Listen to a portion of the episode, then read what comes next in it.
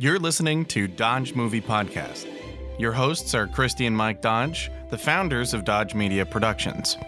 We produce films and podcasts, so this is a podcast about films. Join them as they share their passion for filmmaking. Welcome back, everybody, to the Dodge Movie Podcast. This is episode 113, and we are talking about the 2009 Wonderful World. It is directed and written by Joshua Goldin. This was his directorial debut. It stars Matthew Broderick, Sanaa Lathan, Michael Kenneth Williams, Philip Baker Hall, Jesse Tyler Ferguson, Jodelle Ferland, and Ally Walker. The DP was Daniel Schulman. It was filmed in Shreveport, Louisiana. The synopsis for this film Ben Singer has a cynical worldview darkened by his roommate Ibu's sudden medical situation, though the arrival of Ibu's sister Khadi might remedy both men's ills. The tagline for this film is If the glass is half empty, at least you can't drown. Okay, actually, as a tagline, that really captures the character that Broderick plays. Yes, it does. I liked it. And the other tagline is Happiness is a state of mind. No. I like the first one. Yeah, the first one, it really catches the spirit of the film and catches your ear. Mhm. The second one is just like a poster with a kitten on it. Who cares? right. So this film uh, only had a 23 day production schedule. This film is very indie. I mean, it falls in. It's a ro- It's labeled. I'm gonna jump ahead. It's labeled as a comedy, drama, romance. So if we call it a rom com, no. and with the budget, it, you don't. Okay, uh, we we didn't argue about this, but we we discussed this after we watched it. I feel that he is different because of Khadi's love, but you said no. yeah, I don't feel like she his love for her transformed him. So, but something transformed him. So was it almost losing his friend Ibu? I'm not even sure he's really that much different. The only thing that's different is he plays music again in front of children. I did my due diligence, and both Matthew and the director said this is a film about hope, and you took umbrage with that. Yeah, that's a, a film about hope, like Schindler's List is a film about singing and dancing. no, no, there's no hope in here. I'm sorry, I don't know what they were saying.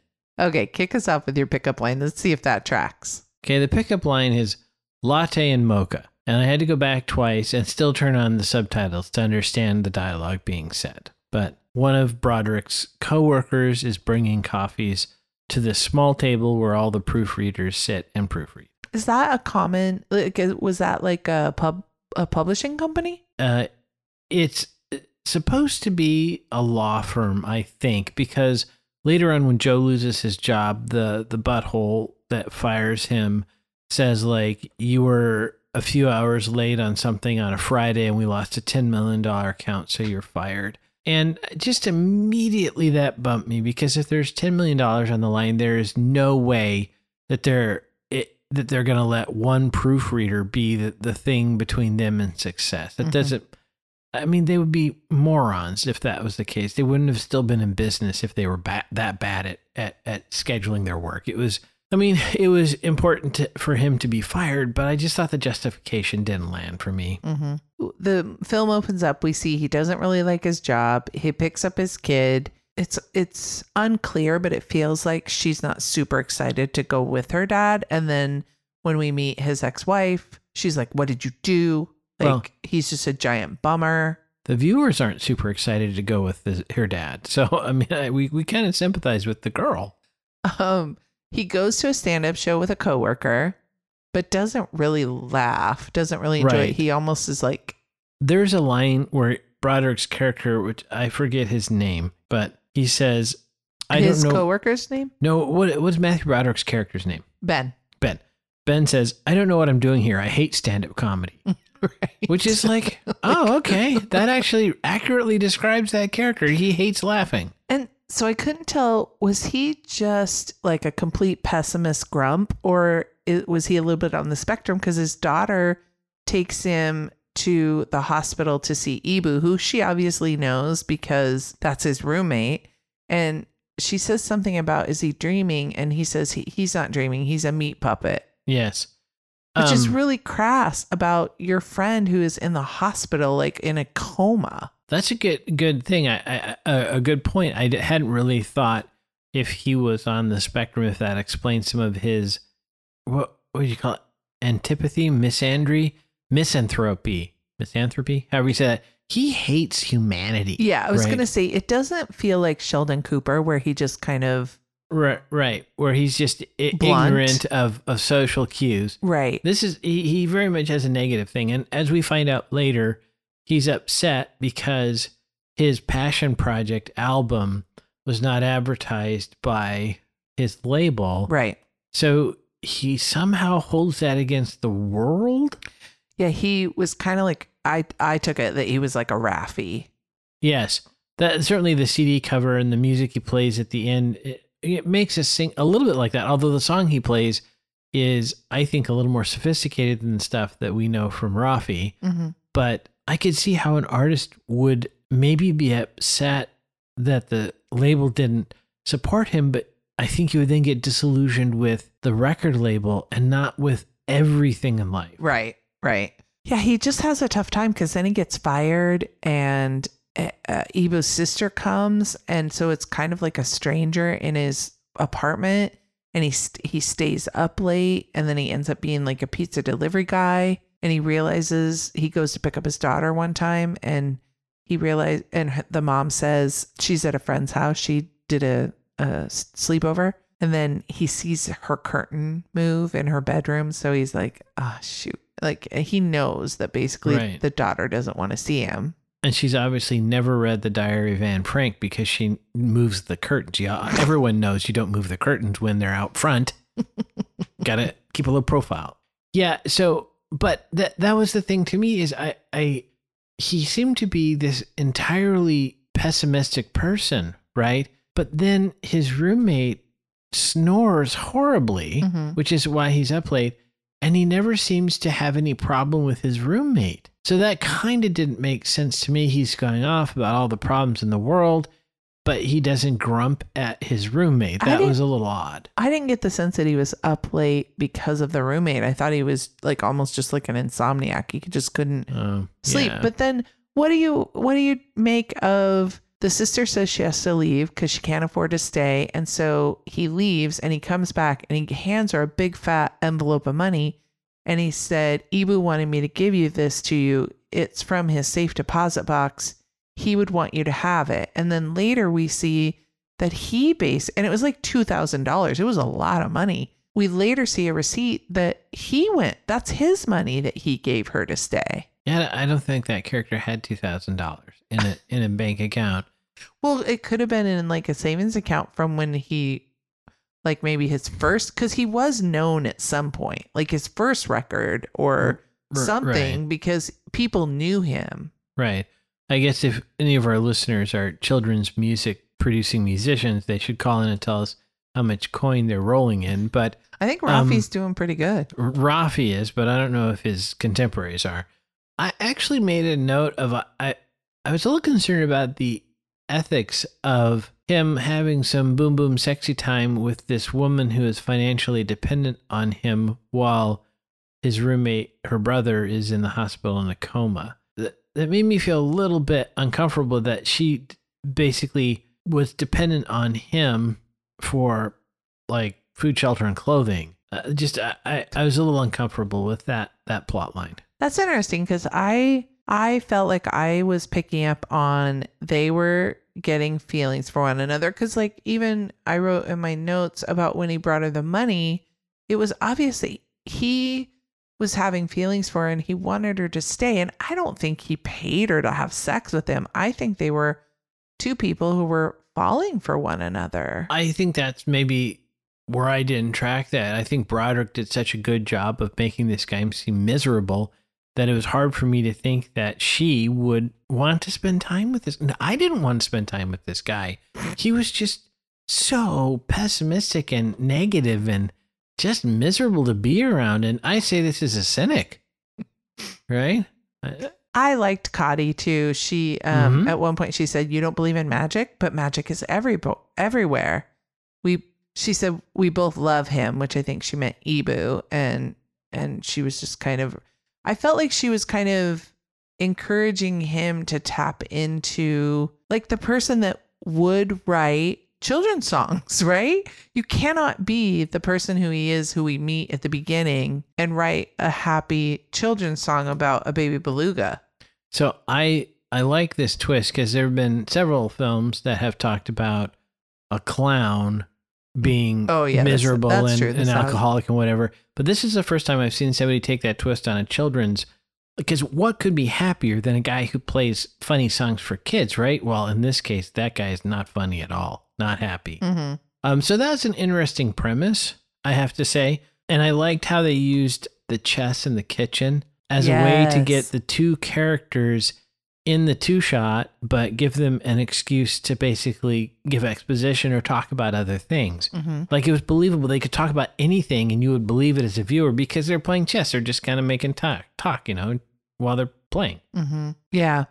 I felt too like you didn't see the daughter come around, but like when they ran out of gas and she was like, It's okay, dad, it's an adventure. I felt like she was starting to turn a little bit. Like, Yeah, I think the way that character is written and the way that actress played it, she was kind of saw her dad in a different light.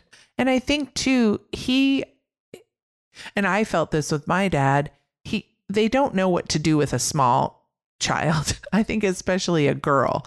And so it was like, You want to go to a hockey game? And then there was something else they would go do. It was like the two things they would go do. She liked hockey, and so he said something about skating. oh, you want to go ice skating? That's and what it she's like, "Well, I like hockey. I don't play hockey." Right. But then they went to this music store, Right. And so I was curious if any of your deep dives on interviews with the filmmakers, those guys in the music store, I felt like were actual musicians, hmm Uh, and I, I think I yeah I was listening. I found this five part interview, but unfortunately it was like somebody filming it with their cell phone in the you Uh-huh. know twenty eighth row. yoy. So the sound was horrible. So I only listened to some of it, but they somebody did call out that they recognized a a musician, Right. and I didn't recognize that it wasn't Raffi.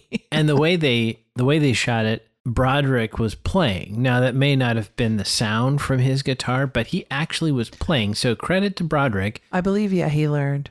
and and, and i want to say that i i think the problem wasn't with his performance i think he landed the character perfectly. It's just the character to me You didn't like was unlikable. Like it, I, I just you know i'm not rooting for him. And i think you can have a a, a character who is an anti-hero and it works. It's just really hard. And I, I i don't think this film landed for me but it sounds like it landed a bit more for you. Yeah, yeah. Uh, he was just he was a grumpy guy, and then because life had kind of, I mean, obviously he had gotten a divorce, so that affected him, and and then hit the lack of his, you know, the thing that brought him joy, that playing music, that didn't bring him success, and so I think he kind of felt like life, you know, dealt him a hand, and he just had given up, kind of, yeah and there's a, then oh, go ahead. there's a line of dialogue that summarizes that very well he says it's a shame to be so great at something no one cares about Mm-hmm.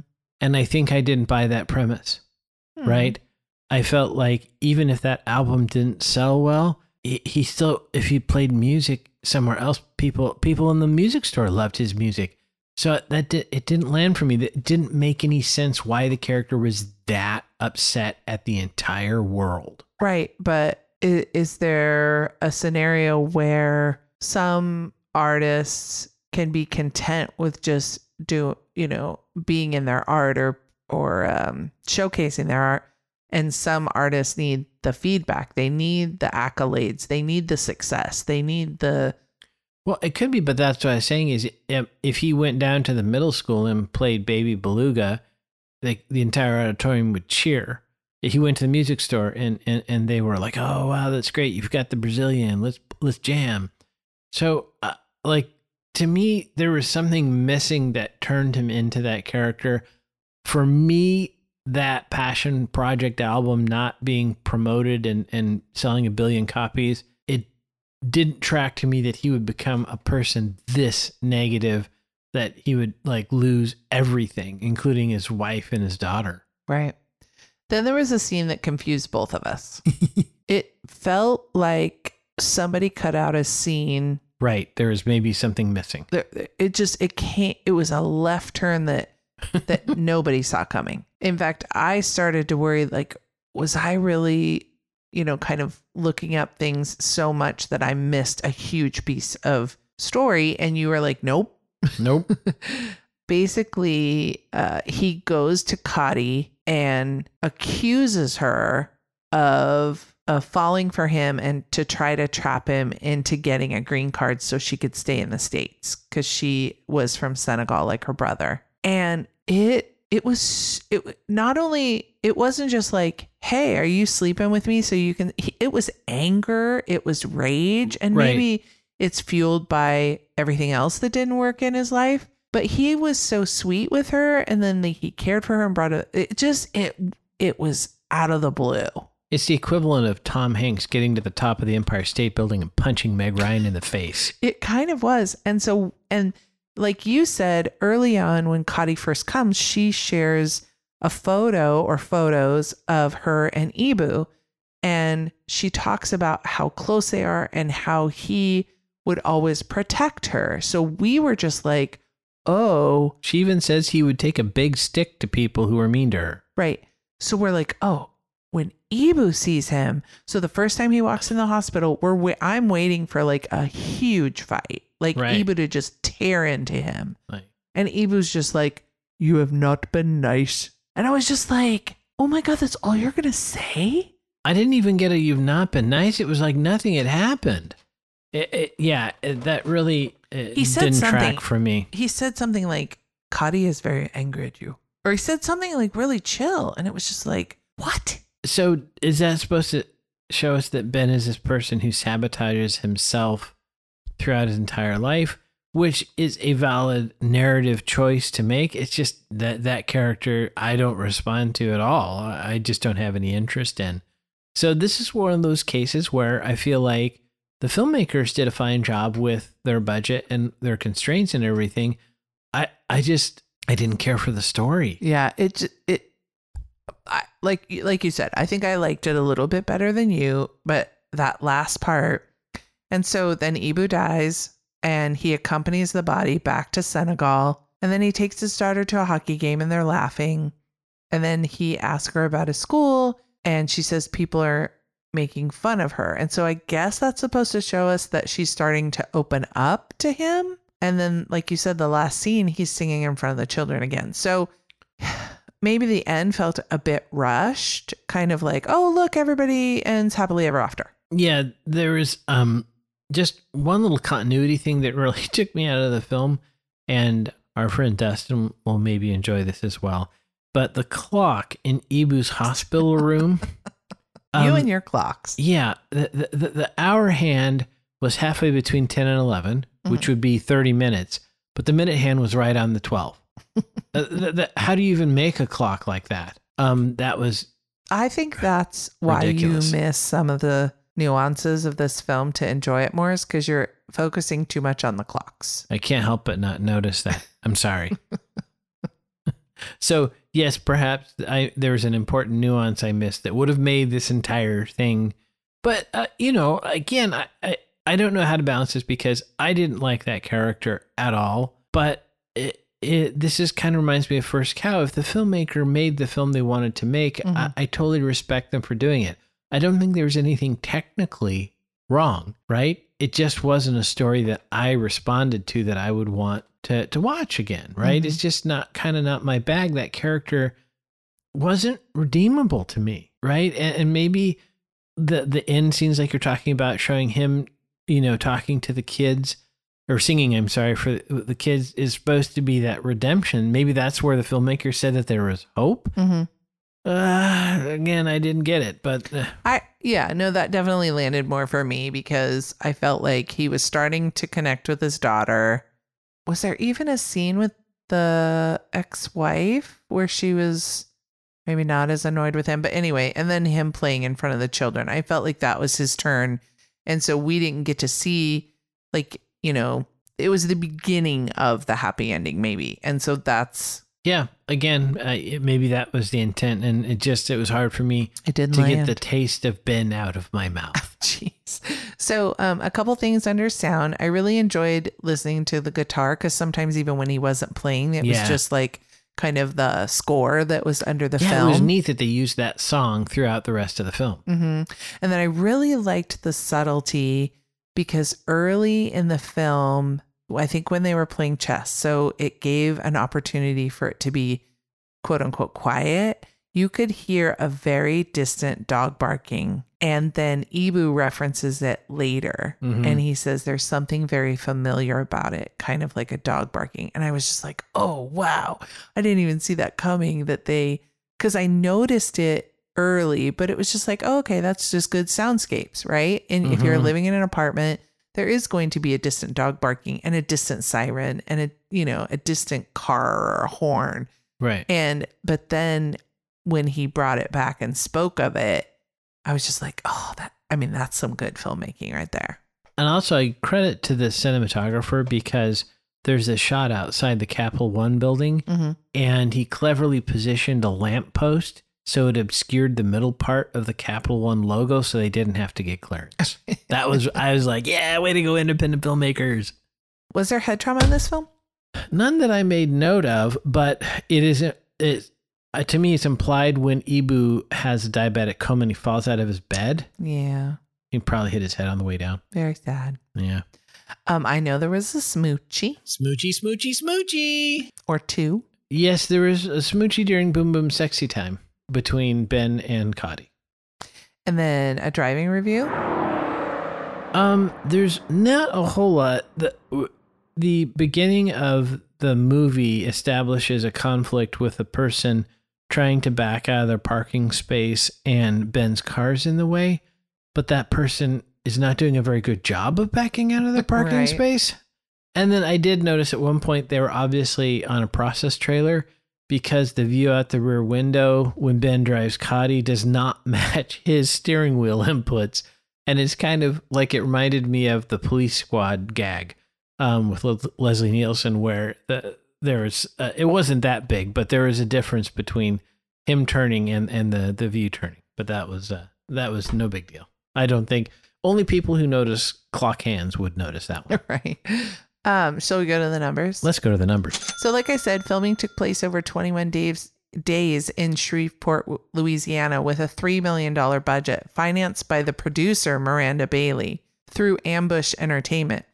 It made its premiere on April 27th, 2009, at the Tribeca Film Festival. That's when it got picked up by Magnolia Pictures for distribution and was given a limited release in January of 2010. It garnered a mixed reception from critics over the script's unoriginality and numerous indie film cliches, but were universally positive towards Broderick's performance. I didn't understand that when I read it about the indie film cliches. Yeah, I'm not real sure either, unless they felt like Garden State that Khadi was the manic pixie dream girl, but I, I didn't see I that didn't at all. No, no. Um, I did think um, credit to her and the actress who played his daughter for the Mhm. dance number. That was fun. Mhm. They really captured like some fun there. Yeah, that's why I, I loved Khadi's character because to me, she kind of brought a little bit of fun, a little bit of whimsy, some heart. You know, kind of everybody was just kind of dull and broken, and and she brought like this this sunshine. You know, kind yeah. of. Huh. Um, okay, like I said, this was a three million dollar budget. The IMDb score is six point one out of ten, so on the lowish side. Critics like like the the, the stanza I read said didn't really like it as much, forty two percent. So Rotten and uh, audiences definitely agreed at thirty three percent. It's just under. It's right about an hour and a half. It's rated R. Like I said, it's a comedy drama romance, and it only made $9,000 because it only opened in four theaters. So I was curious about that being in 2009. It's not like it was They couldn't go to streaming yet. right. And so I was like, four theaters. And I do know that in order to be considered for the Oscars, you have to show, you have to distribute. You have to exhibit in at least like four or five uh, certain theaters in LA in order to be uh, considered for an Oscar. So I wonder if they just couldn't. Although with Magnolia Pictures, I wonder if it aired on like HBO or Or something back IFC maybe. Yeah. yeah. So I couldn't find the story behind that, why it was only in four theaters, but that makes sense because when I saw the tra oh, that was my other little kind of bugaboo that I did like this movie, but the trailer definitely sells it of not so much like a rom com, but a little happier Right. than it was. So, you know, if, if you have a serious drama, go ahead and make your trailer. You right. it's an advertisement, so it should match kind of what the the person's going to see. Yeah, and again, maybe because I, I thought Broderick was friends with the writer director, so this could have just been a project that they they're like, was. this was um, you know, we Or wanted is. to do this thing, and they they didn't intend for it to ha- make a ton of money and have a wide distribution. I don't know. Right. Um, but I want to say just because I didn't care for the story, I, I think those ratings are a little low. I mean, I don't think it was a bad film. I think again, everybody kind of, I think technically it was fine. Yeah. And, and I do think Broderick really did well in being a miserable sad sack. He did a fantastic job of capturing that. I don't think he's like that as a person. So great acting, Matthew. All right, everybody. We are midway through April, so be checking our social media for those clues to guess the theme so that you can win some prizes or some shout outs. And if anybody wants a smoochy, smoochy, smoochy sticker, shoot me a an email or you can text me your address and I will send that to you free of charge because I just am so appreciative of all of our listeners. Check the show notes for all that information and never forget Dodges never stop, and neither do the movies. Thanks for listening to Dodge Movie Podcast with Christi and Mike Dodge of Dodge Media Productions. To find out more about this podcast and what we do, go to dodgemediaproductions.com. Subscribe, share, leave a comment, and tell us what we should watch next. Dodges never stop, and neither do the movies.